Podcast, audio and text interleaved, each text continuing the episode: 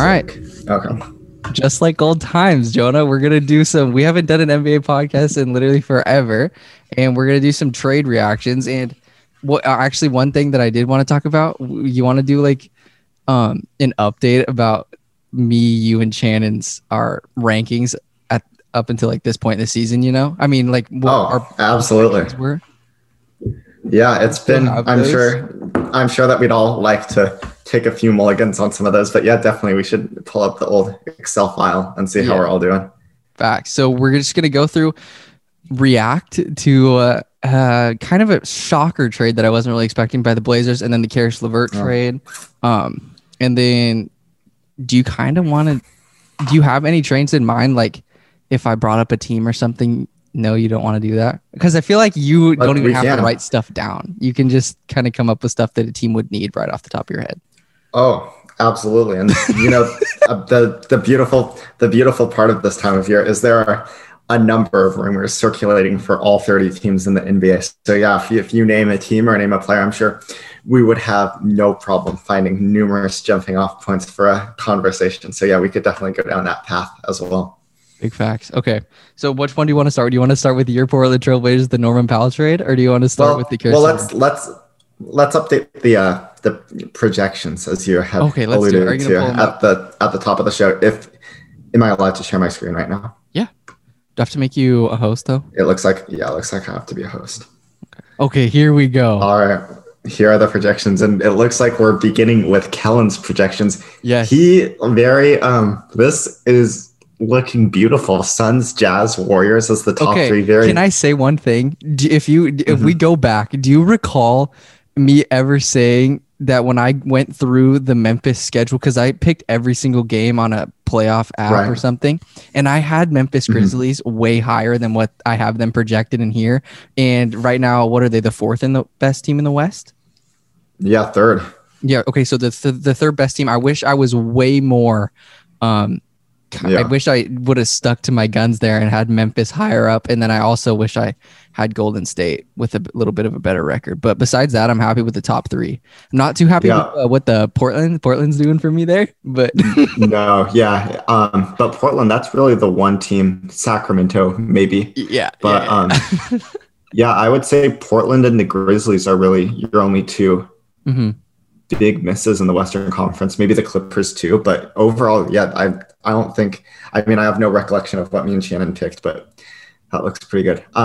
Okay, just to speed this up for those who are not watching the YouTube video, because this is probably not the most compelling radio, but yeah, Kellen was bang on in the West. It looks like in the East, he had the Nets number one, as so many people did. That has not turned out, but aside from that, no egregious errors. A little lower on the Bulls than what has, and the Cavaliers for that matter. But I think those were two that Kellen was definitely not alone in those predictions heading into the season. I think a lot of people kind of expected those teams to struggle. Mm-hmm. Actually, so I'll go through me and Shannon's now. Now I'll just read like our biggest failures and biggest successes in each division. It looks like I was not very. To be fair, it looks like I'm down on the Warriors because I had them at the 7 seed, but I really only had them 3 games behind the Suns, who I had in the 2 seed. So even though I projected them to finish 7th, I had them in the same tier as the upper teams, which has been the case. But like Kellen, I was a little high on the Blazers, way too high on the Lakers. And so, yeah, my Western standings are not looking good. Out East, way too high on the Nets, way too high on the Hawks. I bought into the New York hype a bit too much and was obviously low on the Bulls and the Cavaliers. And so pretty much similar to Kellen in the East. And then Shannon, again, a little bit high on the Blazers. Shannon's is actually looking fairly solid. Way too low on the Warriors would be the one thing where I think Shannon maybe wishes he could take them all. I think if I wasn't there, he probably would have gave him better record. Who knows? I don't know. Is Shannon an antagonistic guy? Who knows? In the East, yeah, Shannon, like me and Kellen, was too high on the Nets, too high on the Knicks, and too low on the Bulls and Cavs. So really, we were kind of like mind when we made these projections, it looks like. And so we've kind of succeeded and failed in the same areas. I think right now I have to say, without doing the math and tallying it up, but Kellen has to be in the driver's seat right now. Oh, as we imagine if I had points of the season. That'd be fortune teller. Yeah. Yeah, we should take you to Vegas. Let's do it. Okay, that was a good little segment there. So yeah. I don't really follow the East too closely at all. It's just whoever's playing the Warriors, that's who I'm watching. So, yes, sir. Right. And you know what I was going to say? Not to get too off topic here, but the Oklahoma City Thunder, they've got some... They're frisky. They've got some good pieces, and they stuck around the entire game, even though we were in decent control. And we obviously have way more star power and depth. But when they have Giddey in, when they got Dort in, when they got Mann in, and then when Shea comes back, they can compete like easily. It's crazy. Yeah, I mean, compete, that is a bit of a strong word for me. I mean, competing on a game-to-game basis. Yeah, I don't think you meant basis. Like compete. Yeah. Yeah, no, they're a fun team to watch. Not compete for a title, not yet. Yeah, it's going to be interesting to see how these guys develop, because I think right now you'd have to say like Shea and Dort are really the only two where you feel really good about them being like starters 5 years from now. I mean, I can see Giddey though. He has a lot of upside. Sometimes I think he's going to have add some sort of scoring element to his game, whether that's like an outside shot or finding a way to kind of put pressure on the rim. I think I agree. With his lack of athleticism, teams are just going to be able to like switch most actions that involve him and just try to force him to score on an island. So unless he adds like some sort of scoring element to his game, I don't think he's going to be able to like utilize the passing, which is obviously the skill that got him drafted. Yeah. Was it sixth? Yeah. Something I think like that. Sixth overall. Yeah. So yeah. I think he needs to develop his score, but yeah, the vision is unreal, and he's definitely a fun guy to watch as a rookie.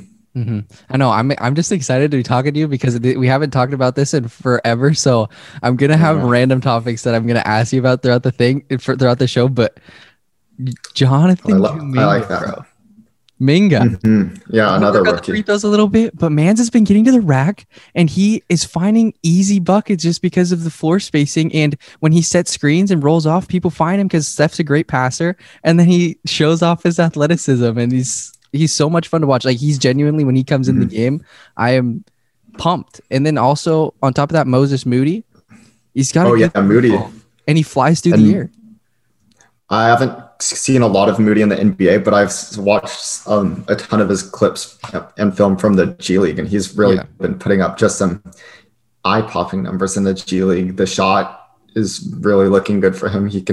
He's a good help defender too, which I think is a really interesting thing to see from a rookie. Like, he knows where to be on defense. He knows what rotations he's supposed to make. So he really seems like he's going to be a high-quality NBA player. Kuminga just has all sorts of athleticism. He's a very talented may be the wrong word for it, but he has a lot of tools to maybe turn into a really good individual defender. He still fouls a lot. Honest here. He still falls for a lot of guys' tricks. I think it was that game against the Mavericks where Luka was really able to take advantage of him a few times, got him on a couple pump fakes. I think like drew a foul on him on two consecutive possessions. So he's still going to have to like keep watching like film on NBA players and really just kind of learning what various players' moves are and what they like to do. And so he can like just be better prepared for those things. And so he doesn't like fall for their tricks so much, but yeah, he definitely has the athleticism, the tools to turn into a really good defender. He's been way more aggressive rebounding. And then also he just finds himself in a lot of advantageous matchups where he can post guys up. Yeah. Or he gets wide open. Sure, because with the Warriors, there are so many other weapons you need to worry about that Kuminga often draws one of the lesser defenders of the opposing team. And just like you were saying, more often than not, he's going to have an incredible physical advantage to attack against whoever he's being guarded by. Right. Yeah, it was crazy. There was a few collisions today with Lu Dort and like Kuminga or like Kevon Looney, and it was just crazy. Yeah. Lu Dort is a horse, man, but he's built like a truck. I know. Him and what's his name? Is it Bane? Desmond Bane. Yeah. I want those two guys on my they easily could be freaking NFL running backs, dude. Okay. So LeVert trade or Norman Powell. How did Norman actually do yesterday? Very, very well. Yeah. Not a surprise. He scored, I think it was 29 points on just insane efficiency in his first game as a Clipper, having not even like practiced with them.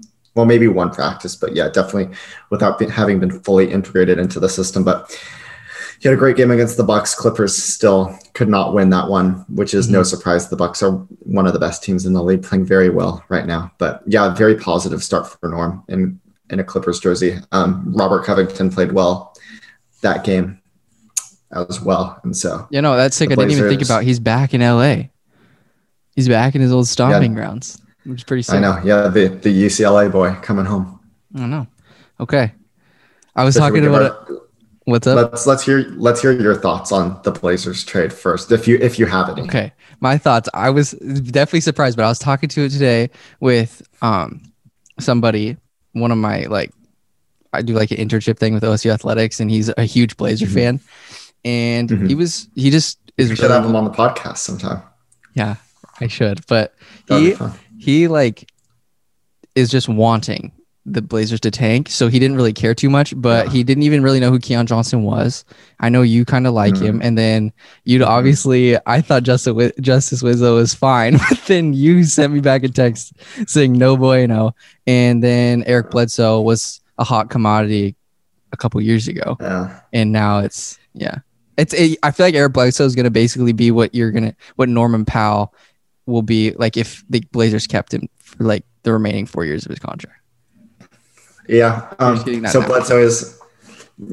Bledsoe is on an expiring contract this year, so he will not be a Blazer past 2021-22 season. He is in a later stage of his career where he doesn't really have the athleticism or the talent he did at a younger age. I think interestingly enough, I think a lot of Blazer fans have kind of been latching onto this fact. Bledsoe was not listed on the injury report, I don't think, at any point this season for the LA Clippers. And as soon as he's landed in Portland, he all of a sudden has this Achilles soreness that is causing him to miss practice as well as games. So I think there is some thought that he may be on the move once more before the trade deadline passes. So I think that's something to look out for. If not, I think he's a very likely candidate for a buyout, especially with the $4 million guarantee he has on his contract for next season, which, I mean, I said he was an expiring contract, so I guess that's not technically true because he does have the guarantee, but functionally he will be an expiring contract because that guarantee will not be picked up by the Portland Trail Blazers. So the 2025 pick doesn't really do much for you? Yeah, the Detroit second round pick, I don't think that does much for anyone. Joe Cronin, chief among them, I think it's far from guaranteed that he'll be employed by the Trailblazers organization 3 years from now. You need to take his job, Jonah. Maybe. I think there are a lot of Blazer fans on various social media platforms who would maybe agree with me on that one. But the Detroit second round pick, I don't think that's a very juicy asset. I think with Cade Cunningham looking as good as he has in recent weeks, that, you know, the Pistons probably be a pretty good team in 2025, at the very least, like a lower level playoff team. I'd be surprised if that pick is in the top 45. And so, that's what you meant when you were saying Cade would be good by then. Yeah, that's a tough one to be too fired up about. I think if anything, I don't know what the Clippers' exact pick situation is right now. If they had their own second round pick, I may have rather had that one, which, I can look that up if you want to give another take on the trade right quick. No, I was just kind of surprised because I was just talking about how Norman Powell is one of my favorite guys to watch on the Blazers. So it just kind of sucked. And we were just talking. Wait, was it a little bit before that we were talking about you wouldn't be too beat up if you lost Norman, or you weren't too sad that you lost him after the fact, I think. But yeah, he just never really made sense on the Trailblazers. And with the emergence that Anthony Simons has had this season, he makes even less sense. I think it's very likely that he would, if we had retained him, that he would have gone into the 2022-23 season as the fourth best guard, 6'3" or under on the Blazers roster. So just having him around made very little sense. So I do kind of agree with the idea of looking for a trade partner, whether the return we got for him was what was like desirable enough to actually pull the trigger on a trade like that, I think that's where the conversation really begins. But I don't really think any Blazer fans would have been, or at least should have been, like unequivocally opposed to a Powell move. And yeah, I certainly was not. Yeah. Has this season, I don't want to say like, has it made it harder for you to watch Blazer basketball, or do you still love it as much as usual? Oh, well, I mean, it certainly made it harder to watch. I think that's pretty easy to say. It's a lot funner to watch like a team that's like competing for like a playoff run, that sort of thing. I mean, of course I still tune into every game. Matter what. Oh yeah. You're a true guy. You're a true fan. I've been up to the Moda Center like 16, 17 times at this point. So seen a lot of the Blazers in person this year as well. So, I tune into I tune into every game, but I do have to get myself fired up sometimes because it's just to see the starting front court of CJ Ellaby and Tony Snell, it's not what it once was, but I still love the guys. Okay. I guess you guys are probably waiting to hear what my take on this trade was. Yes, I want to hear. This is what you're on for. We want to know your thoughts on the trade. No one cares about what I think about the Blazers. So I guess let's just get down to brass tacks here, because I do have a variety of thoughts on this particular transaction. I guess we can start with the Clipper side of things, because I think LA really just knocked this one out of the park by acquiring two really solid rotation players for a very reasonable price. And it was interesting. A couple days before this trade occurred, I was talking with someone about the NBA trade deadline, and I said that I thought the Clippers were a sneaky team to really make some noise at the trade deadline, because basically my thought process was they have one of the biggest competitive advantages in the NBA right now, and that is Steve Ballmer, because he's just willing to pay ridiculous amounts of money and go so deep into the tax to field a competitive team. Mm-hmm. But NBA teams are very limited in the way that they can spend over the cap. You can spend over the cap basically to retain your own players, but you can't use them. You can't use money over the tax to sign other people's players. And the Clippers had a lot of expiring money. We talked about Bledsoe. They also have Serge Ibaka. So they're over the cap this season, but they have these two large expiring contracts, where if these contracts run out, they'll have no way of replacing them, because they're allowed to have that salary over the cap right now because it's players that they retained, but moving forward, like, they wouldn't be able to replace them, if that makes sense. And both of those guys are at later stages in their careers. And so my thought process was that the Clippers were going to try to trade those contracts for players who were on multi-year contracts, so they can basically kick the salary can down the road, if that makes sense. And that's exactly what they ended up doing, because Bledsoe, as we've discussed, only has a $4 million non-guarantee, which I don't think any team would be too excited about picking up. And so they got off that money and brought in Norman Powell, whose contract goes for 4 additional years after this season. And so they really were able to add a player who can be with them in seasons past this current season. And so by doing that, they are really able to like utilize their spending power. And so I thought that made a lot of sense for them. And that was one of the reasons they were able to get such a good deal, is by taking on that long-term money. So definitely a trade that makes a lot of sense for the Clippers. They bring in Robert Covington, who is an expiring contract. They will have his full bird rights. They will be able to offer him a max contract. Robert Covington certainly will not be receiving a max contract, but basically my point is that the Clippers can pay whatever they deem is necessary to retain him over the offseason if they choose to keep him that long. There has been some speculation that he may be moving to a different destination before this season is over. But I think Robert Covington, again, a player who will fit very nicely with them. We saw against the Jazz last year in the playoffs that the Clippers really do like to go to those small ball death lineups in the playoffs. And Robert Covington, during his tenure with the Rockets, had plenty of experience playing the small ball 5 and is very effective in that position. Yeah. And so I really think he fits what the Clippers like to do very well, especially in the playoffs. I think he's going to be a key playoff contributor for them. In the regular season, I think his contributions may be less important, but I still like the fit there. And then Norman Powell will get to return to is more appropriate position as a shooting guard, playing next to his old friend Kawhi Leonard and fellow Southern California kid Paul George. And so, yeah, you really like the fit there as well.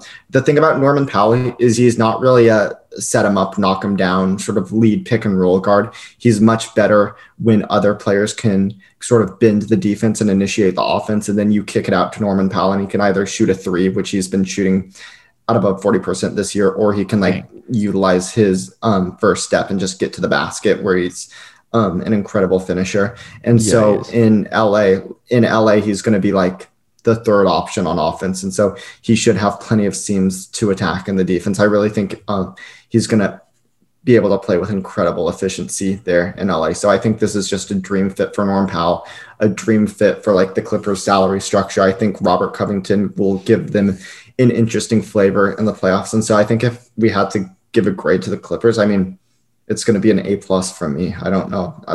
And you know, from our offseason podcast that I am very much anti-grade inflation. Like C is average in my opinion, like C is an average. So when I give out an A+, like that is noteworthy. I don't think I've ever given out an A+ for anything on this show. And so this is actually a first right here, but I'm giving the Clippers an A+ for this trade. I think they really just knocked it out of the park. And it is worth noting that like, the Clippers are like a special circumstance. Like not every team in the NBA would be able to make this trade. Not every team has Steve Ballmer as their owner. So maybe I should be grading them on a curve because they have like such like extraordinary circumstances that allowed them to be able to do something like this. But no, I'm going to give them an A+. This was just a great piece of business. I think there's a very good chance we look back at the end of the trade deadline and this is like the best trade that any team made. So yeah, really cool stuff for the Clippers. Yep. What would you give the grade on the side of the Blazers, though? Yeah, so let's switch over to the Blazers. I think there are a lot of misconceptions about this trade. I think a lot of people are confused by it. I'm not confused by it. I understand why they did it. Is it like the sexiest return we could have gotten? No, but the reason we did this, and so I guess not to belabor the point any further, the reason we did this was purely financial. We were $3 million over the tax coming into this trade. We shed $4 million of salary. Now we're $1 million under the tax for those doing the math at home. And that is significant for multiple reasons. First of all, being under the tax saves the team money this year. It stalls the clock on triggering the repeater tax. And if the Blazers are trying to field a competitive roster in the 2022-23 season, which is a big if, but if they are trying to compete next year, they will have to go into the tax to do so. So avoiding the tax this year will make fielding a competitive roster next year much cheaper. Yeah. And finally, and I mean, most importantly, honestly, I think this is probably the most important aspect, is basically what happens with all the money that teams pay for their tax bill. It all gets added up and then it gets distributed equally amongst every team that didn't pay the tax for that season. And this year we have some exorbitant bills between like the Warriors, the Nets, the Clippers. All those teams are just insanely expensive this season. All of them are paying a ton of money into the tax. And so this year it's shaping up to be about $10 million that gets distributed to each team that is not paying the tax. And so even though the Blazers only cut $4 million of salary, they're also going to get that $10 million check from the league. And that's going to be as a result of, just the crazy spending that's been going around. And I know fans have a difficult time getting fired up about this sort of financial aspect for good reason, because why should we care that a billionaire got $15 million richer? But I think to say that the Blazers got not a fair return is probably inaccurate. I'll recall the NBA draft, the 2021 NBA draft in the second round. It was the Philadelphia 76ers. They bought the Pelicans pick. I think that was the 53rd overall pick. Took Charles Bassey. They bought that pick for $2 million of cash. And so basically another way you could think about the value the Blazers got in terms of savings, we probably got like about 5 or 6 second round picks worth of money from this trade. And so like, I think when you put it that way, it maybe sounds a bit more palatable. Obviously, there are restrictions on cash. You can only trade up to $5.6 million, $5.7 million of cash in a season. And so it's not like the Blazers can use all 14 million of their like newfound savings to buy picks for the 2022 draft. But I'm just kind of making the point that like the money we saved is like equivalent value to that. So I think just totally disregarding the financial aspect of this trade is just a bit closed off. And then moving on to the non-financial aspect of this trade, the Blazers did get three new faces on the roster. Justise Winslow has already played his first game as a Blazer. Not going to be too hard on him, obviously. He never practiced with the team before. He was playing his first game as a Blazer. He was not good in Saturday's game against the Milwaukee Bucks. Basically, he struggled in all the ways that I expected Justise Winslow to struggle. He's a walking turnover on offenses. 1 3-pointer came up about 2 feet short, and displayed good hustle on the defensive end. He's definitely a physical presence in the paint. He definitely adds a dimension on defense that is a helpful thing. But yeah, the offense, it's just so broken at this point that it's hard to really see him contributing to an NBA team in a super meaningful manner in his current state. But he's still like relatively young. Like I think he's in his mid 20s. Yeah. So his career is certainly not over. There's still avenues that he can improve. So I don't think we'll write him off completely, especially with some of the injury struggles he's had, that maybe all it'll take is just a couple healthy seasons. Should he ever be able to play a couple healthy seasons, and he'll start to show some improvement. But his first game as a Blazer did not go well. I'm not really expecting him to have that successful of a career as a Trailblazer. He is under contract next season for $4 million more. So maybe he'll be around then. Who knows what's in the works? But yeah, I think I know this is funny because I just said that the money was not an inconsequential part of this trade, but I actually think Justise Winslow is a pretty inconsequential part of this trade. He was just salary filler. I don't think anybody was too fired up about acquiring him. No. And then Eric Bledsoe, we've already kind of talked about him. I would say there's a solid chance he gets moved before the deadline. Solid, yeah. Maybe solid might be overstating it. Maybe if we were trying to put odds on it, like 15%, maybe 10 or 15%. If he doesn't do that, I think there's a good chance he gets bought out. No matter which way you frame it, like I don't really think he's going to play more than 20 games in a Blazer jersey. I would be surprised, especially now that he has this Achilles soreness. So, yeah, I think he's going to be a bit of a non-entity. He, again, just another way to make the salaries add up. Who's looking into him? Like, what would you get for him? Well, it wouldn't really be what we got for him. I think there's still a faction of the Portland fan base, and maybe there's a group of people, and maybe there are people in the front office who think this as well. There's still, I think, is an appetite to kind of go all in while Damian Lillard is still in Portland and maybe look to acquire like a co-star.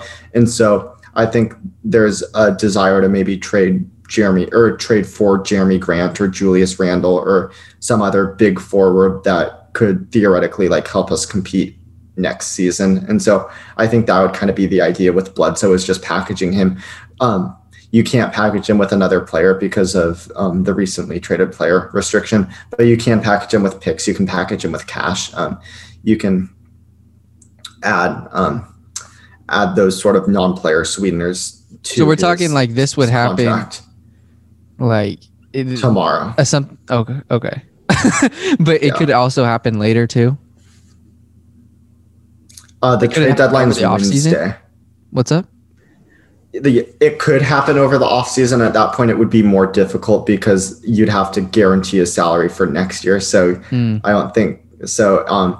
His right now, he's probably at his most appetizing for other NBA teams because his money, all but $4 million of it is coming off the books next year. But if a trade was made over the offseason, a team would be committing to like the full 18 million, not just the 4 million. And so it would become a bit bigger challenge to trade him in the offseason. So realistically, if something was going to happen with Bledsoe, I think it would be in the next 2 days. Got it. Okay. Well, and then finally, go ahead. Would you want Julius Randle? I personally wouldn't. How come? I think we've just kind of seen it before with Carmelo Anthony, just kind of putting that forward that likes to face up and post up and kind of score from the mid-range. We've kind of seen that pairing between Damian Lillard and Carmelo Anthony, and it wasn't really a super congruent fit. More than anything, it felt at times that Melo, it was kind of like a your turn, my turn, where like 80% of the, or not 80%, but like 90% of the time we'd be running like the Blazers offense. And then the other 10% of the time would be Melo post-ups. And it would be kind of like these brief interludes of isolation possessions in between like what our offense was designed to be. And I think it would be kind of like a similar thing with Randall, where his style of play doesn't really fit with like the spread high pick and roll that we like to run with like Damian Lillard and Jusuf Nurkic. So it would turn into the sort of thing where it would be like 80% Damian Lillard pick and rolls, just typical Blazer offense, and then 20% Julius Randle post-ups. And the one distinction is that like Carmelo Anthony was able to transform himself into a more than capable spot-up three-point shooter, and I don't really see Julius Randle being able to do the same thing. So I just think it would be a very clunky fit on offense, and then his defense is just like nothing to write home about. And so I just don't really see the fit for Julius Randle. If I wanted to make a win-now trade, I think Jeremy Grant would probably be a more interesting path to travel down than Julius Randle. So you'd rather have like a forward as opposed to another like wing or like guard. I mean, obviously you don't need a guard, but like that's what the priority for the Blazers is, to get like a forward or another big guy. Yeah, somebody who plays the small forward or power forward. Yeah, that's facts. Yeah, that's what I was talking about with the guy today, that he wants. They play so small, or they don't have a lot of other forwards. That's why I was like, you should trade with the Knicks. What did you think of that? Huh? What he was like, maybe that? Cam Reddish or something. I don't know. Cam Reddish. That's an interesting one. Tom Thibodeau did say today that I don't think Tom Thibodeau actually said this, but there was the report that came out today that Tom Thibodeau was not in favor of the Knicks making the move for Cam Reddish. And so you got to see him on the move again. Would not be the most shocking thing. It's just difficult for a trade like that to get done at the deadline, because Cam Reddish was just acquired by the Knicks in the trade, and because he's still on his rookie scale contract, like his salary is so small that it would almost have to be him. I guess it could be him for like two of our minimum guys, but yeah, the Knicks just traded like a pick for him as well. I don't think Reddish is going to be on the move. Reddish is not going to be on the move this trade deadline. He's not going to be on the move in the offseason, but it's an interesting thought. Yeah. I just feel bad for the Blazers. I projected them to be good this year, dude. Okay, actually. Yeah. Is that a sore subject? Yeah. But I was going to say. It's okay. You honestly think that Dame will like stay? Like I think he wants to. Whether that's like, best for him or the franchise is a different question, but it does seem that he wants to. How many good years do you think he has left? 3? Define good. Like top 5 point guard in the league. Oh, 0. So like he's not a top. Because at this point, like Steph is ahead of him. Luke is ahead of him. This year, Trey and Ja have caught up and passed him. Chris Paul is still in that mix. Now you've got Darius Garland catching up from behind as well. Like he's not a top 5 point guard in the league. Okay. Anymore. But that said though, like when does he stop being a piece that you can build around to like win a title? Oh, that I don't know if he ever was. Like he's not. Like the thing about Damian Lillard, and I've said this a few times before. Wow, this is crazy. I think this is consistent with what I've always said. Like I don't think, like I never projected the Blazers to like win the championship. Like when you look back at like the past, like several teams that have won a championship, whether it's the Bucks with Giannis, the Lakers with LeBron, before that it was the Raptors with Kawhi, the Warriors with Kevin Durant, the Cavs with LeBron, the Warriors with Steph. Like I could keep counting these down. I don't know how far back you'd have to go for a team to like win the championship without like a bona fide like top 5 player in the NBA.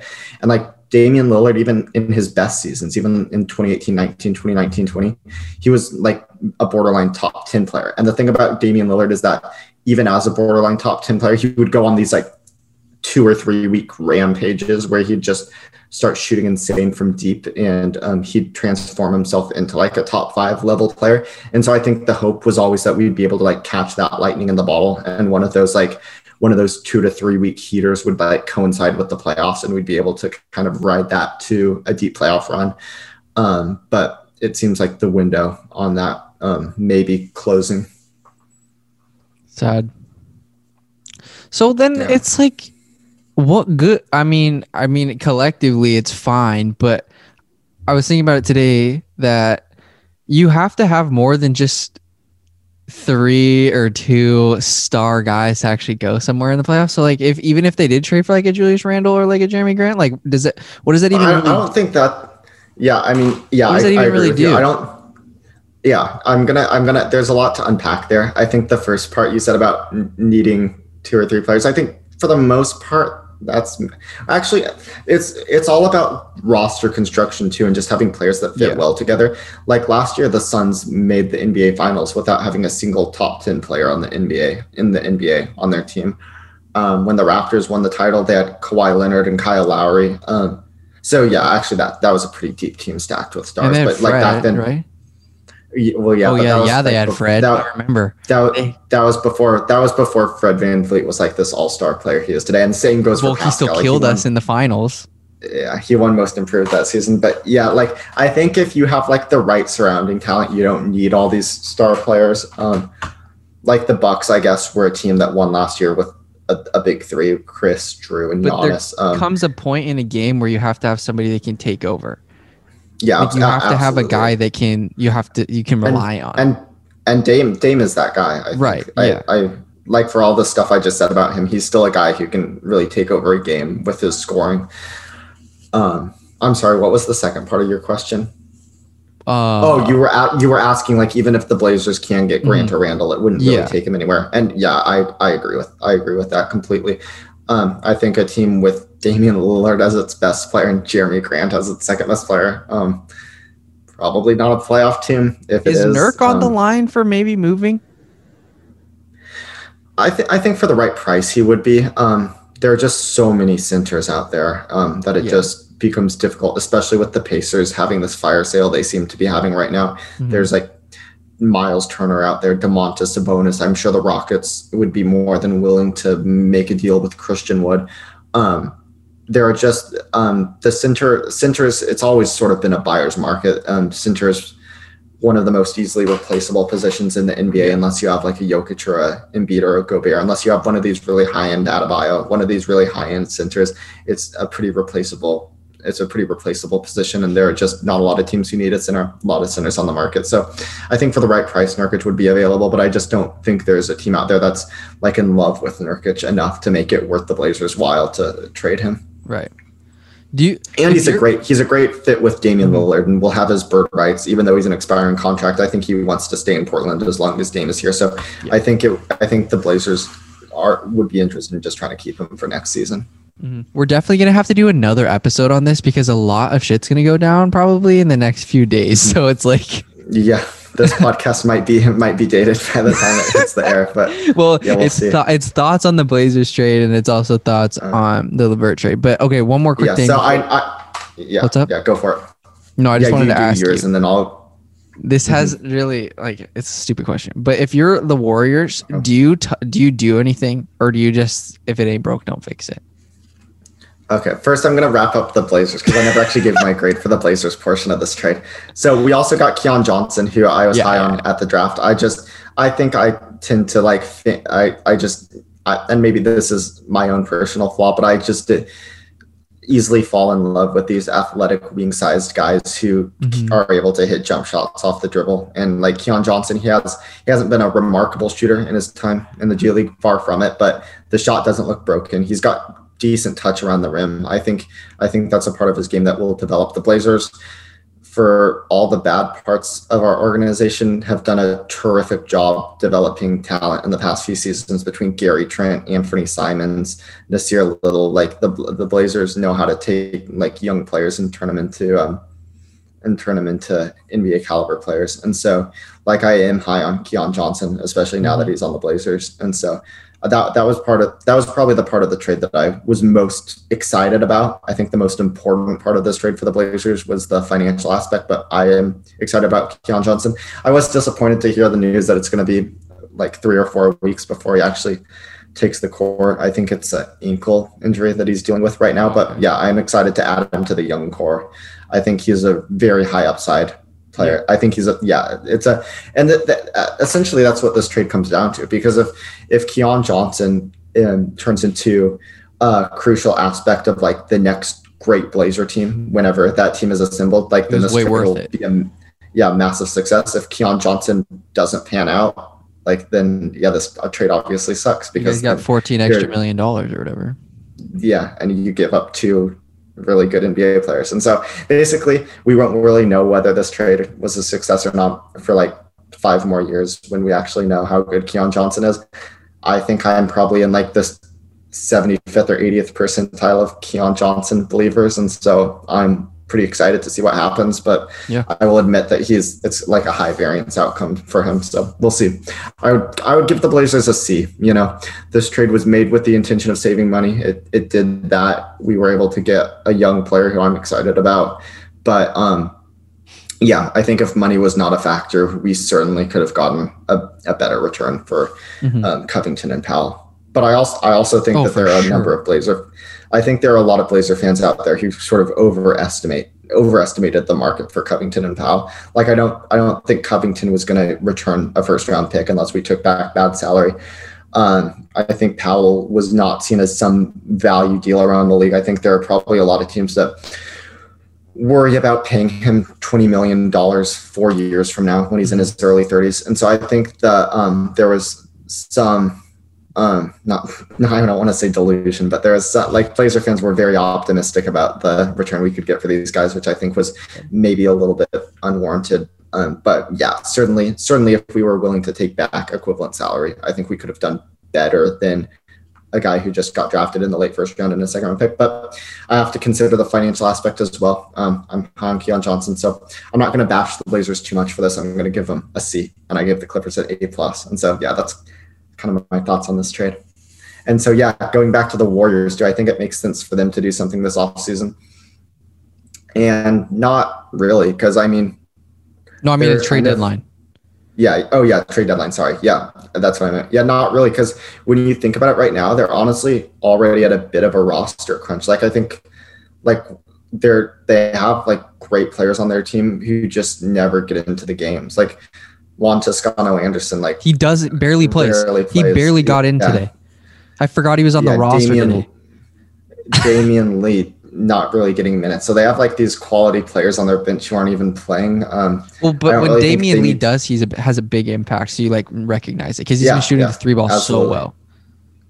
Yeah, yeah. I don't really think there's a need for them to add anything. If some other team just absolutely fell in love with like James, well, not obviously nobody's fallen in love with James Wiseman and Molly's not even playing, but if another team fell in love with like Kuminga or Moody and wanted to like give some, what would that really get you in return though? Besides, like, yeah, I don't really know. I don't really think it makes sense. I think they should do nothing. Anything. I think we're fine. Yeah, I mean, can you identify like a week? I mean, Kavon's been grinding his ass off getting bored. Oh yeah, certainly Kavon has been wonderful this season. I was gonna say, if the Warriors weakness, if the Warriors do have a weakness, I think it's just gonna be who's taking the shot like late in close playoff games. Steph has been one of the worst clutch performers in the NBA. I think I saw this stat earlier today that of all the players with usages above 30% in clutch situations, which are points that are, and by clutch situations, the way the NBA defines it is games that are within 5 points with fewer than 5 minutes to go. So of all players with over 30% usage in situations like that, Steph is the third worst shooter out of all of them, which makes sense because like Steph, he does rely on that sort of off-ball movement, sort of bending the defense, catching people. Yeah, it's catching people sleeping. That's what's hard about guarding Steph, is he's always moving. He's always making you work. Mm-hmm. He's running like 5 miles every possession. That's what's difficult about guarding Steph. In the final minutes of close games, that's when teams really lock in and you're not going to like catch them slipping, so to speak. You know, like you can catch people slipping with 8 minutes to go in the second quarter of a game where the Warriors are up by 12. In the final 5 minutes of a close game, like that's much more difficult. So it kind of, it makes sense why it becomes more of a challenge for Steph to kind of do what he does as the game is in its later stages. So I just think who's going to really be taking those shots for the Warriors in clutch situations. I mean, it used to be KD. I wish they had a better isolation score is what I'm saying. Wiggins. Do you think that's fair? Or... Yeah. Are you really excited about going to the Wiggins? Like, it depends. And that's what I said. That's what I said. It's unrealistic. I'm really nitpicking here because obviously players who can like score in isolation, like, and like I said, like Kevin Durant, like, there's really nobody that the Warriors could trade for, like besides like Bradley Beal, who would fit the need that I just described. So it's totally like an unrealistic thing for me to say, but like just if I had to identify something that the Warriors are sort of missing this year, I do think it's that like kind of isolation score who can just go one-on-one and get a bucket like late in the game. Yeah. Yeah, I agree. And I honestly believe that the death of the Warriors is just going to be self-inflicted wounds. Yeah. And here's a wild trade. I don't think anybody would say yes to this in real life. And I don't really think it would make any sense for the Blazers to do this. I think I've ran this by you before, but like Klay Thompson for CJ McCollum. I mean, but like, what does that do though? You know, like for the, isn't it like the same? Aren't the Warriors getting it like almost a worse version of Klay? No, I think if you wanted to say, are they getting a worse player, then maybe. I mean, I think we're still trying to figure out what Klay is coming off of this injury. Like, I think it's going to be, but and he's had some incredible games recently. Was it the Kings? They played them on. They've made like 6 straight threes, 7 straight threes. Yeah. So he's definitely been improving. I think it's going to be another like 2 or 3 weeks before we can really like be certain what the Warriors have in him, but which I guess Jordan Poole. Poole is kind of like an isolation score too. But I just thought exactly with CJ McCollum, it's a guy who's just kind of been proven to just you can give him the ball, just match him up with the opposing defender, and he can dribble for like 8 seconds and get you a bucket. Like he ripped the heart out of the Denver Nuggets on their home floor in a Game 7. He absolutely embarrassed. For lack of a better term, he just embarrassed Ja Morant and Dylan Brooks on back-to-back possessions in the 2020 play-in game. Like he's a guy who's like a proven bucket getter in like high leverage situations in a way that like the Warriors don't really have right now. Yeah. And so I just think adding that aspect of being able to dribble and create offense on your own and score from all three levels would be and that's the one need the Warriors have. I mean, obviously that Klay for CJ, like that's super like pie in the sky, unrealistic, more of a thought experiment than like an actual suggestion. But one thing that was just jumped out to me though today is like Klay, he had 2 really good plays where he rejected Giddey and then another guy, I believe. But it was just good to see him not afraid to. It was just kind of sick to see him back to being like a 2-way. Elite. Mm-hmm. I'm not gonna say elite yet, but like it was just flashbacks when he has been playing good defense and good offense. I think the presence of Wiggins has helped him quite a bit too defensively, because now it's really Wiggins who oftentimes takes the assignment of like the best perimeter defender or the best perimeter offensive player on the opposing team, and so Klay doesn't have to be like guarding the point guard every night or guarding like the other team's best scorer. And so, he is able to like focus more on help defense, making like rotations. And so, I do think that's been helpful because even though Klay has like impressed some, since his return from injury.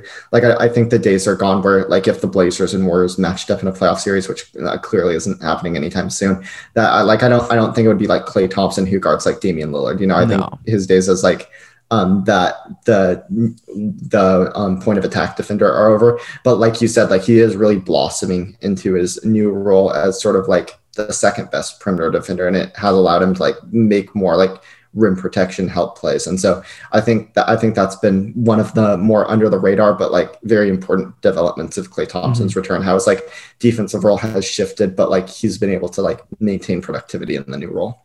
Yeah, I think the Warriors' best defender, like, low key, like, it's GP. It's not even a question. Well, Draymond.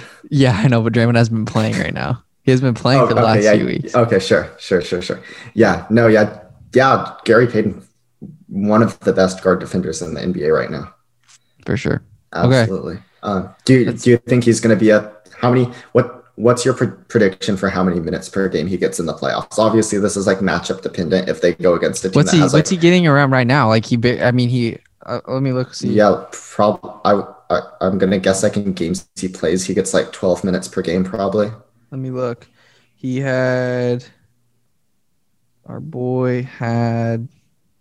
Where is he? Where's little GP? Got 14. Yeah, 14. He's gonna need at least that to make an impact on the game. We can't have. Yeah, he has to play a decent amount of minutes, I think, especially when. Yeah, it's actually though, like, you could make the opposite argument as well. Like, you could have like the theory that we're just going to try to do this. No, not even that. Not even that. Like, just like we have this playoff rotation of 8 guys. Like, say we have the starting lineup, and then coming off the bench, it's like Poole, Otto, Porter. And then, like, pick your third guy, Toscano, Anderson, whoever it ends up being, Damian Lee. Like, yeah, whoever you want. And then if, say, we're playing the Utah Jazz and Donovan Mitchell just gets really hot, we can put in Gary Payton for, like, 3 minutes to just kind of put out that fire. That's true. You know what I mean? Like, he could be the kind of guy where, like, he gets D&D on a lot. If the opposing team ever that really starts heating up, you can kind of break that glass in case of emergency, get Gary Payton in the game, and he can try to put it into it. So I could see him being that kind of guy, you know, which is incredibly valuable. Where would you rank the Warriors? Sort of like, what's up? Sort of like playing like mid role for the Sixers. I think Matisse is like a little bit more prominently featured in Philadelphia, but it's the similar sort of idea where he comes off the bench if the other team has like a player that's scorching hot that night. But yeah, go ahead with what you were gonna say. I was gonna say, where do you think the Warriors rank in terms of deepest teams in the league? Deepest teams. Wow, that's a good question. Because when I was watching, I mean, there are multiple ways to define like depth. I feel like, because like in terms of just like who has like the most NBA. Like, let's pretend it's 2K and all these like players are just like assigned point totals between 1 and 99. Like, if you add up all 15 players on every team's roster, who's going to have the highest? I mean, the Warriors probably have a pretty good argument for that one. But like realistically, you're only playing 9 players each game. So like, who has like the most depth, like functionally, like who has the best bench in the league, who has like the like who has the best top 10 versus who has the best top 15, basically. I think you'd have to say that maybe the Warriors have the best top 15. I think for the other one, now maybe you have to say the Clippers, but also like the Suns as well. 100%. Yeah. So yeah, I would say for who just has like the best top to bottom roster, I'd go Golden State. But in terms of who has the best depth in terms of like players who actually play on a night to night basis, I would say Clippers and Suns.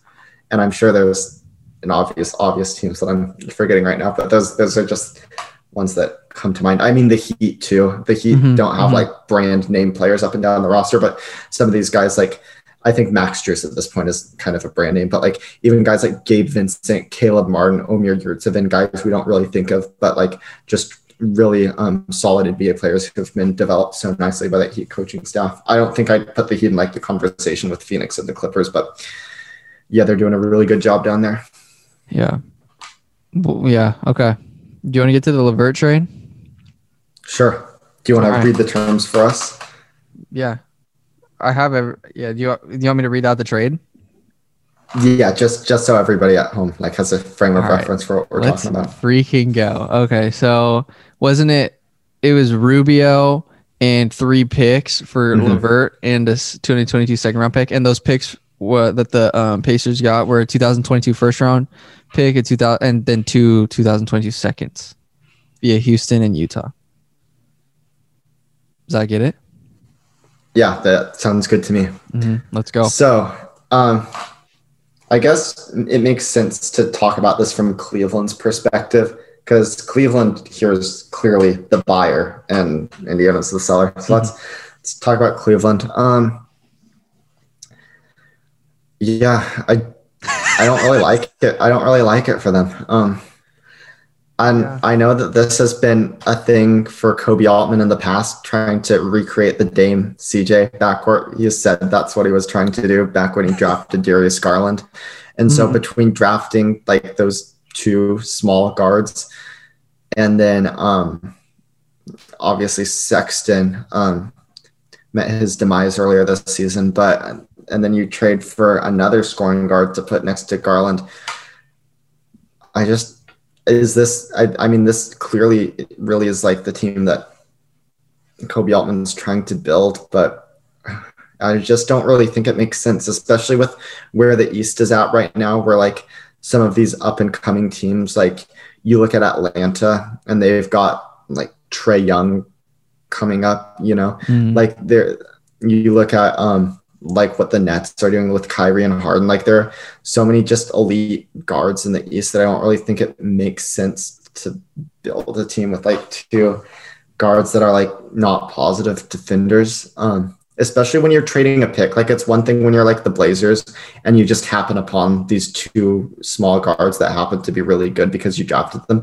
That's one thing. But like, it's strange to me to like be making this conscious decision that your team building strategy is going to be like 2 defensive liabilities at the guard position. And I think the theory is that like Jarrett Allen and Evan Mobley are just so dominant inside that it doesn't really matter what they put around them. They'll always be able to field a good defense. And I think in the regular season, that might be true. I think in the playoffs, this team, maybe not this year because they're still so young that like, it's going to be hard to make a judgment on them based on what they do in the playoffs this year, but going forward, I'm pretty bearish on what this sort of roster will be able to do in the postseason. I mean, it's going to be tough. I think a part of this trade that I haven't heard talked about at all is the opportunity cost of giving up the first round pick, because I think a lot of people say, oh, this pick is lottery protected. Oh, the Cavs are good this year. That makes it okay for them to give up the pick. And I would actually push back on that quite a bit, because I think like having a top 10 lottery pick, that's great. Like you can go out and draft a star, you know, you can really swing for the fences and get these really high upside players. It's not really what the Cavs need. You know, they have Mobley, who's like, has easily the potential to be like a defensive player of the year, all NBA type of guy 6 years from now. They have Garland, who's clearly going to be their fulcrum and lead initiator on offense. They have Jarrett Allen, who they just signed to a 5-year, $100 million deal. They have Isaac Okoro, who is a top 5 pick in the past 2 years. You know, they kind of have all these star players at this point. They need something that bridges the gap between like, because look at it this way. They have their guards, they have Garland and whichever like score first 2 guard they want to put next to him, whether that's Sexton or LeVert or whoever can fit that mold. And then they have these defensive anchors in Mobley and Allen. What they really need is a small forward who can both shoot, because with Mobley and Allen, you're not going to have enough shooting if you play a non-shooter at the 3. We've seen that with Okoro. It just doesn't work. So you need somebody who can both shoot and defend, because you need someone to defend the best perimeter player on the other team, because Garland and your scoring guards certainly aren't going to do that. So they need a 3 and D player at the small forward position. And those are exactly the kinds of players that we've seen teams really hit on late in the draft recently, whether it was 2 years ago with Memphis picking up Desmond Bane. You know, the year before that, the Suns got Keon Johnson outside of the top 10. Just this year, the Pacers got Chris Duarte outside of the top 10 a few years ago, the Suns got Mikal Bridges later in the draft. You know, like, sure, they kind of mitigated some of the risk by trading away a pick that was lottery protected. But, you know, I almost would have wanted the pick just as much if it was in the 20s, because like the player they really need to complete their team right now, those are like the sort of players that like you are able to find like 21st or overall or 22nd overall, mm-hmm. which is where the pick's probably going to end up. So I think that people, I don't really understand the sense, or that I don't really understand the sentiment that like the Cavs really didn't give up all that much, because like I actually think that the pick they had this year could have been a crucial part in could have played a crucial role in filling out their roster. So I don't know if you agree or disagree, have any thoughts on that? Yeah, but I was just going to say, since they're getting a second round pick back, there's still a chance they could target a player like that and hit on it and then maybe find that piece. Yeah, I mean, even though they did give up the first. And whose pick was it again? Who was the second round pick? It was the Heat. It was the Heat's second round pick, right? It was the Heat's 2020. Yeah, that pick is going to be complete trash because the Heat are really good this year. That's going to be like the 54th pick in the draft. Like, and the Cavs' first round pick this year will probably be like 22nd overall. Having the 22nd overall pick, like that's a lot different than like the 54th overall. You know, so. Mm-hmm. I know, yeah. I mean, maybe they get really lucky, but I still think losing the first is a bit of a bummer, especially since they're still such a young team. Like there really was no rush. Like it's cool that they're good this year, but really I think their best years are still like 2026, 2027, you know? Mm-hmm. Yeah, I know. What would you give them their grade for each, the Pacers and the Cavs? I think I would give the Cavs a C-, because I don't think they overpaid. At the end of the day, Caris LeVert is a solid player. I don't really, and it was a need on their roster for this year. He's going to make them way better this year because Sexton's not coming back. So I mean, I think it does help them. He is a good player. I think they didn't pay way too much for him. So it's hard for me to get too mad at them, but it wasn't the direction I would have gone if I were them. And also the Clippers paid way less for Norman Powell, but I actually would have liked Norman Powell better on the Cavaliers than Caris LeVert. Just because he's more of that bridge player like you're talking about? Exactly. Yeah. A better catch and shoot player, better defender, more athletic. I think they like the playmaking that Caris LeVert provides, but you run so much of your offense through Garland that I really don't think LeVert really moves the needle much in that regard. I think I would have just I think about it this way. Like LeVert is a better play initiator. Norman Powell is a better play finisher. And I think the Cleveland Cavaliers over the next several seasons will be asking their two guard to be doing a lot more play finishing than play initiating. Mm-hmm. And so I think I would have rather had Powell if I were them. Even Eric Gordon. Like I don't think Eric Gordon's a better player than LeVert. Well, actually I do. I think he's a better player this year, but I understand like going for the young player moving forward. So I understand why they deemed LeVert to be more valuable than Eric Gordon, but Eric Gordon, I'm sure would have been available at maybe more of a discount. I don't know. Maybe not Eric Gordon, but certainly Norman Powell I would have rather had than LeVert. But yeah, at the end of the day, LeVert is a fine player who they paid a reasonable price for. So it's just hard for me to get too worked up about it. For the Pacers, I'll give them a C as well, just because they had this player who they were shopping around and they got fair value for him and not a whole lot more. What were the picks they got? They got... obviously, they got Cleveland's first lottery protected this year. They got the Utah Jazz pick, which I think is in 2027. Is it in 2027? Wait, they got two 22 second-round picks from Houston and Utah. Oh, is Utah's 2022? Mm-hmm. And Houston's 2022. Oh, for whatever reason, I thought the Utah one was in 2027. I'm on NBA.com trade tracker. It could be wrong. No, I'm sure that one's pretty reliable. So, yeah, I mean, that makes me less excited about the Utah pick. because Utah's good this year. So usually like the kind of inflection point for the second round is like the 45th overall pick. Once you get past that, like the chances of drafting an NBA player are just so small. So yeah, really not a whole lot of exciting stuff in that trade aside from the first round pick. The fact that they were able to get off long-term money by bringing back Rubio, who's an expiring contract, that's helpful. I think I'll give the Pacers a C-. So I think both teams in this trade get a C- from me. Do you differ from my opinion here, Colin? No, not really. It's just it could turn into something great. It could obviously tilt in the favor of the Cavs, depending on how, because Caris is young and still has a lot of upside. Yeah.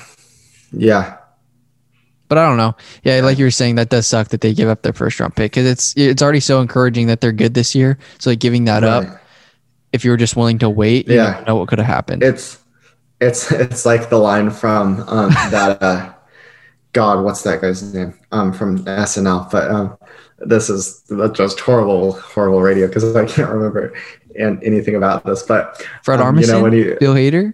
No, it's from the that.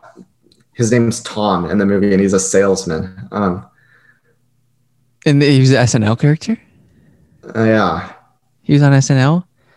Dang. Yeah. Wait, is this a movie or what? Was this a skit? Yeah, it's a movie. It's a movie, no. And it's the fat guy who... Oh, Chris Farley. It was Chris Farley from Saturday Night Live, and he was the salesperson. And then and it's like whenever he's about to get a sale, he just gets so excited, he turns into like JoJo the Indian circus boy, and he just gets all excited. But I think NBA teams do that too. Like the moment they start to like sniff success, they just get like way too excited, and they just like trade away way too much and jump in way too fast, and they just kind of ruin it for themselves. And so I think it makes no sense because it takes time to get good, like to build something good. It takes time. So just to throw it all in the trash potentially, it doesn't make any sense. It's like, dude, the Cavs have been bad for how long now since LeBron's left, and then they are finally getting back up there, and then you never know. Exactly. So, yeah, I mean, at the end of the day, they're only trading away this year's first round pick. So I don't think this is going to come back and bite them too much, but I don't like the mindset that this shows that Cleveland's front office is in, but it seems like they're really trying to push the chips in to win now. And I mean, I'm sure they consider Caris LeVert a part of their long-term future. 100%. He has 1 year left on his contract after this year, but he is extension eligible in the offseason. Mm-hmm. And so I'm sure they think he's going to be staying around. And so I guess in that sense, it's not short-sighted because it is with the future in mind, but no, yeah, that is true. It is based on a player that could be around for a long time. So yeah. So I guess I think the only other trade that's happened this year is since the season started, right? It's just the Knicks one, or is there one? I think there's a couple. Okay. So there was, besides the main two, there were a few. The Nuggets did one. Celtics. Oh yeah. With PJ Dozier. Yeah. Spurs got Juancho Hernan Gomez and a pick and some cash. The Nuggets got Bryn Forbes. Yeah. We don't need to react to that one. Hawks got Kevin Knox in a first rounder. Yeah, the Cam Reddish one. Yeah. Yeah, those two were far enough ago. Lakers got Rajon back in January. Oh yeah, Cleveland traded for Rajon Rondo after Rubio got hurt. Yeah, so there are a few that happened before. Yep. So, yeah, so far of the four teams that have been involved in a trade over the past week, Clippers leading with an A+.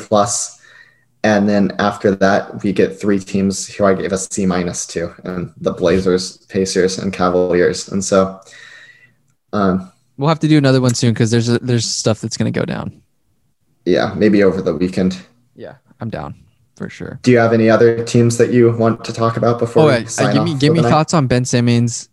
Give me thoughts on James Harden. Yeah, that's an interesting one. I think I personally could not be rooting for it to happen anymore. Like I would be thrilled if this trade happens, especially if we get a Philadelphia-Brooklyn matchup in the playoffs and Ben Simmons has to travel back to the Wells Fargo Center in a Brooklyn Nets uniform, like that would just be the ultimate timeline for me. So I'm definitely cheering for this trade to happen, whether or not it makes sense for either team. I mean, let's start with the Sixers, pairing Harden with Embiid, reuniting Daryl Morey and Harden.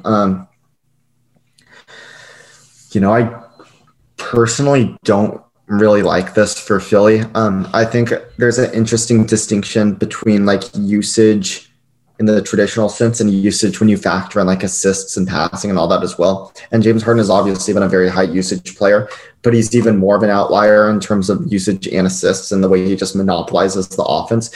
Because think about it from this perspective, like James Harden and Jamal Murray, they have somewhat similar usage rates. Like Jamal Murray's a high usage player, but you feel Jamal Murray's impact on the offense less because the offense doesn't run through him. The offense runs through Jokic, and it just happens to end up with Murray taking a lot of shots. I'd rather have a player like Jamal Murray next to Embiid, just a guy who's efficient scorer, high volume, can hit tough shots, but doesn't take the ball out of Embiid's hands, if that makes sense. Like that makes sense. A lot of sense.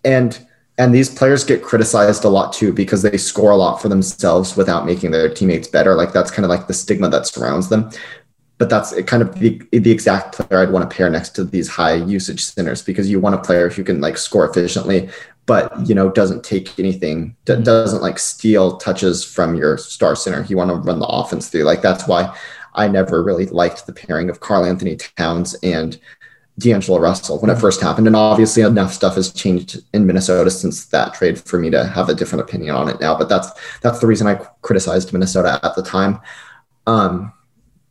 So yeah, I don't love the fit of Harden and Embiid, and defensively too. When Harden was at his best defensively in Houston, they were running a switching system under Mike D'Antoni. And obviously that's something that you would never be able to do with Joel Embiid in Philadelphia. So I think defensively, it's an even worse fit. I think offensively, like they'd be incredible because you have like two of the best offensive players. I don't think it's the most seamless fit in the world, but I do think it would be an obvious upgrade. I think defensively is where it really starts to fall apart. So if anything, I think I'm pretty low on this trade from Philadelphia's perspective, which I think is kind of the reverse of what a lot of people are thinking. I think a lot of people think this would be huge for Philadelphia and that Brooklyn's the team that takes on the risk. But I really think there's a large downside here for Philly as well. If Philly... Oh, yeah, go ahead. If Philly were to make this trade, do you think you'd see a lot of minutes where like Embiid and James are on the floor at the same time? Oh, yeah, of course. Especially like in the playoffs, like too. One of the main ways, which sucks, but well, it is what it is. Yeah, because Embiid... Like you made the point, obviously, that James takes the ball out of people's hands. You want a guy that's more... can take advantage of Embiid being on the floor rather than having James be like the primary ball handler and stuff, Yeah, exactly. But because theoretically, if they were to never share the floor together, they would both have to play like 24 minutes maximum, just because like 48 divided by 2 is 24. And like you get all of these guys, both of these guys like command minute totals that are like in the high 30s because they're like two of the best players in the NBA. So like there'd obviously be by necessity, there kind of has to be a lot of minutes where they play together, which I think, again, offensively, I think would be fun to watch. And I think for the most part, it would be incredible. And defensively, I think it would present some challenges. But I think I'd still probably be interested in pulling the trigger if I'm Philly, just because the upside is pretty tantalizing and you do have to make an upside play. Well, Embiid is playing out of the mind the way he has. And then for the Nets, I actually like this quite a bit for Brooklyn because you're really quickly. Can I ask you something? Yeah. Well, okay. I'm still trying to think through what I think of this for Brooklyn right quick. Because initially I thought I liked it, and now as I think about it more, because Kyrie, we kind of just have to assume that Kyrie's a part-time player at this point. And so it's really Simmons and Durant. Who knows if Joe Harris is coming back at this? Honestly, the Nets are just such a disaster right now. That's kind of hard to like even think about what a Ben Simmons on the Nets would look like. But yeah, sorry, what were you going to ask? I guess my big thing is, like, yeah. I know that Ben is good and he's a huge guy, but I mean, for his position and stuff, but is it even worth it, honestly? Because I know that there's hype and I mean, he obviously has a lot of potential, but like, do you even want to bother bringing that into an organization? Just, you mean from like a personality standpoint? Yeah. Just like, yeah. Like, is it? Yeah, no, I think that's a completely fair point. Like, I think that's something that you really have to worry about. I know it sounds obvious and stuff, but it's like, he could still end up sucking, not even being good. And I wouldn't really worry about that. I think he's probably going to be good. I just think, but you do, I mean, though? I get in the playoffs is a different thing, I guess. In the regular season, I think he'd be phenomenal. Yeah, it is a big risk. They're not really getting a lot out of Harden right now, though, too, is the thing. Like, he's really been struggling. Now he's dealing with this hamstring issue that's seemed to nag him since the playoffs last season. So, yeah, I haven't watched Ben Simmons play a lot, and like all I've heard are bad things and stuff. And so it's hard for me to connect why he would be such, like, obviously he's young and he's huge, but yeah, he's one of the best perimeter players in the NBA, if not the best. You know, he's a one-man fast break.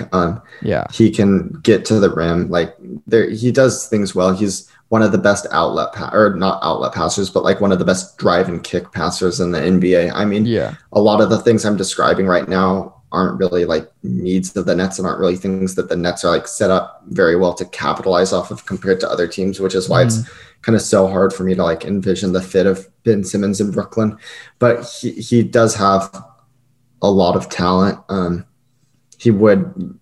don't think there's a single team in the NBA that he wouldn't add a new dimension to, but he would certainly add a lot of like flavor to what the Nets are doing, but it's tough. If I put you on the spot here, which team between Philadelphia and Brooklyn do you think would say no to something like this? I mean, it would probably be Brooklyn, right?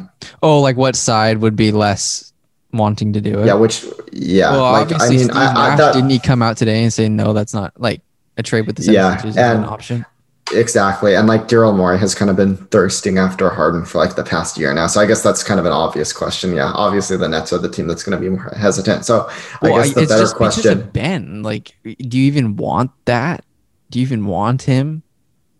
I mean, yeah, I feel like it's become more about the person rather than anything else. I don't know. Oh, it absolutely is, because like the talent's undeniable. Like, he's an incredible player. It's the personality that teams are really worried about.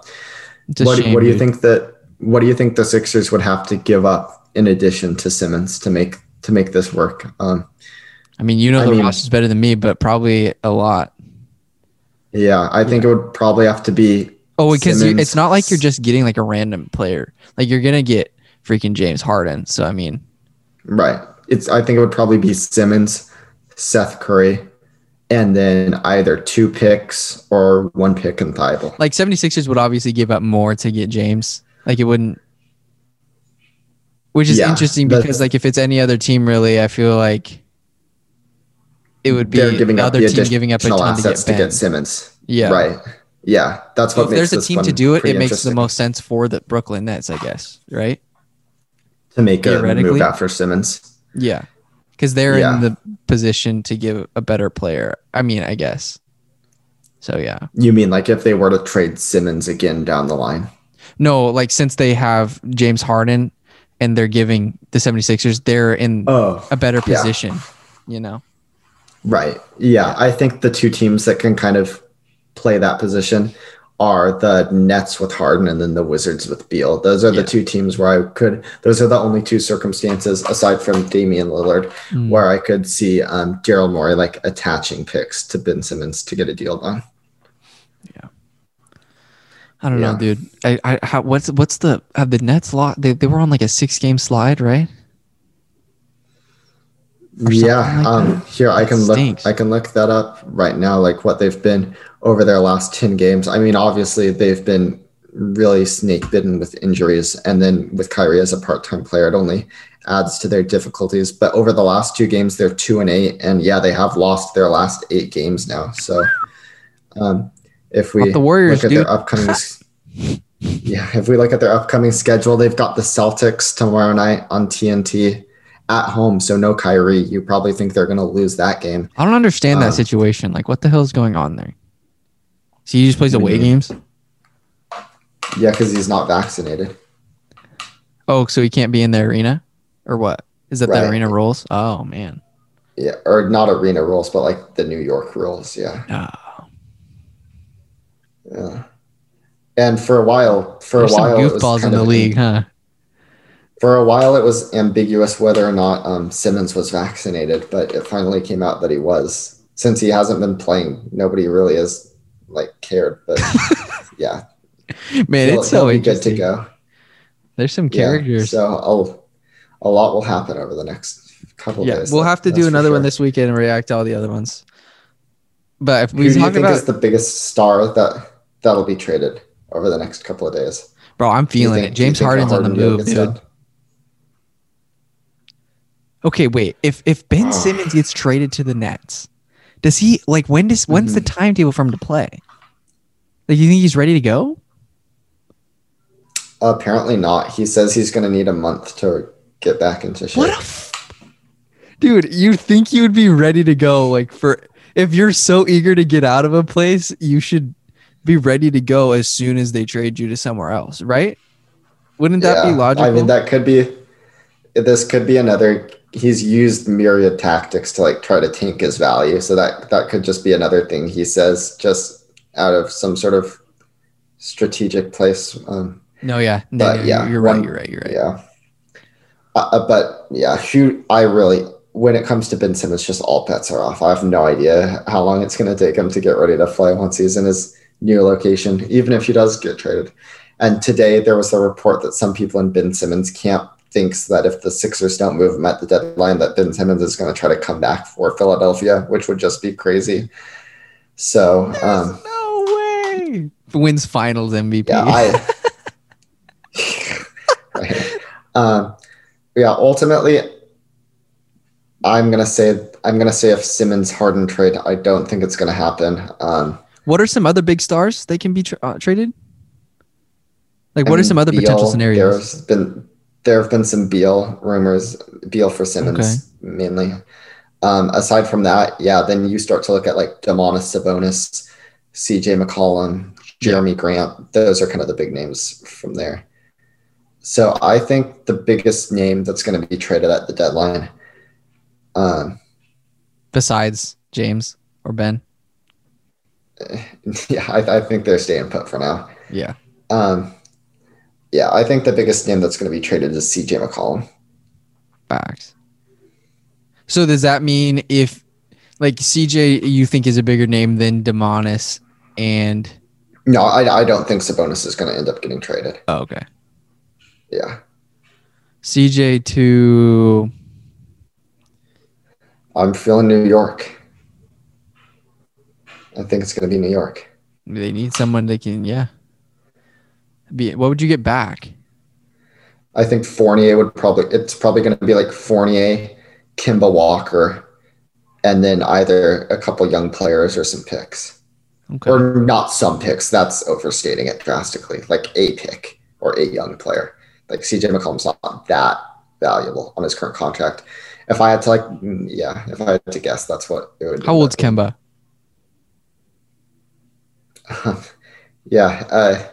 I think he's 31 or 32, but his knees are 50. Okay. He's 31, so he's a year younger than Eric. But like you said, his lower body's thrashed. So, I mean, Evan Fournier, what is Evan Fournier, 30? Late 20s? Yeah, something along those lines. And mostly those guys are just for salary purposes. The Knicks signed both of them to new contracts in the offseason, and both of them have underperformed said contracts. And so I think the Knicks are kind of eager to get off of that money. And so that's their main purpose in the trade. Yeah, but I still like Kevin Portier for the Blazers, though, because he provides shooting. Like, he's good. I remember. Yeah, he's a very solid player. And he's a bit of a distressed asset too, because he's underperformed in New York, but he's the type of guy where like a change in location, one good season, and the Blazers can trade him for positive value. You know what I mean? Exactly. Like, we can kind of rehabilitate him in a sense. And I kind of wanted the Warriors to down the line last year during the trade deadline. Oh yeah. During the trade deadline. That's right. Yeah. Yeah. I mean, I know we talked about it back then, but yeah, isn't it wild really to think about? Preseason, we were talking about, I remember you and I were going back and forth because you said, where's the Warriors shooting going to come from? And it's freaking coming from the whole squad. Otto freaking Porter Jr. is a legend, baby. And he'll hit like three or four threes a game. And then Damian Lee, he's a dead-eye sniper. And even Gary Payton, just because he gets so many wide open looks, his three-point percentage has risen. You can't just like leave him wide open. I mean, and then Draymond, when he was actually sinking a few when like he was playing, and then you obviously have the two best shooters of all time. I mean, to be fair, the Warriors are the 11th best offense in the league. Like, they've been winning games with their defense. Like, their offense has been, it's gotten the job done at times. Yeah, but it's been. But what we've hit a lot of three balls as of late, and that's like what's been keeping us in games. Like, we've had a lot of opportunistic threes. The Warriors are the second most frequent three-point shooting team, and they're the eighth most accurate three-point shooting team. Yeah. So, yeah, I mean, yeah, that's very good. Yeah, that means they're one of the best three-point shooting teams in the league. So, yeah, I was wrong to criticize their shooting. No, but you weren't wrong, though, because all of at the beginning of the year, who would have predicted that even though Nemani's not playing, like, who would have predicted that he's going to shoot well? Who predicted that Otto Porter is going to be as much of a force? Who predicted that freaking Andrew Wiggins was going to be an all-star starter? Like, you don't know these things. Yeah. Well, I mean, I still don't know if Andrew Wiggins is... Bro, Andrew Wiggins, like, he's been money for us, though. Yeah, he's good. He's not all-star starter good. He's been so good for the Warriors, though. Like, it's crazy. I'm so happy we have him. It's fantastic. If anybody on the Warriors deserved to be an all-star starter in the front court, it was Draymond. But you still, hot take. You think Draymond could still become D-Boy?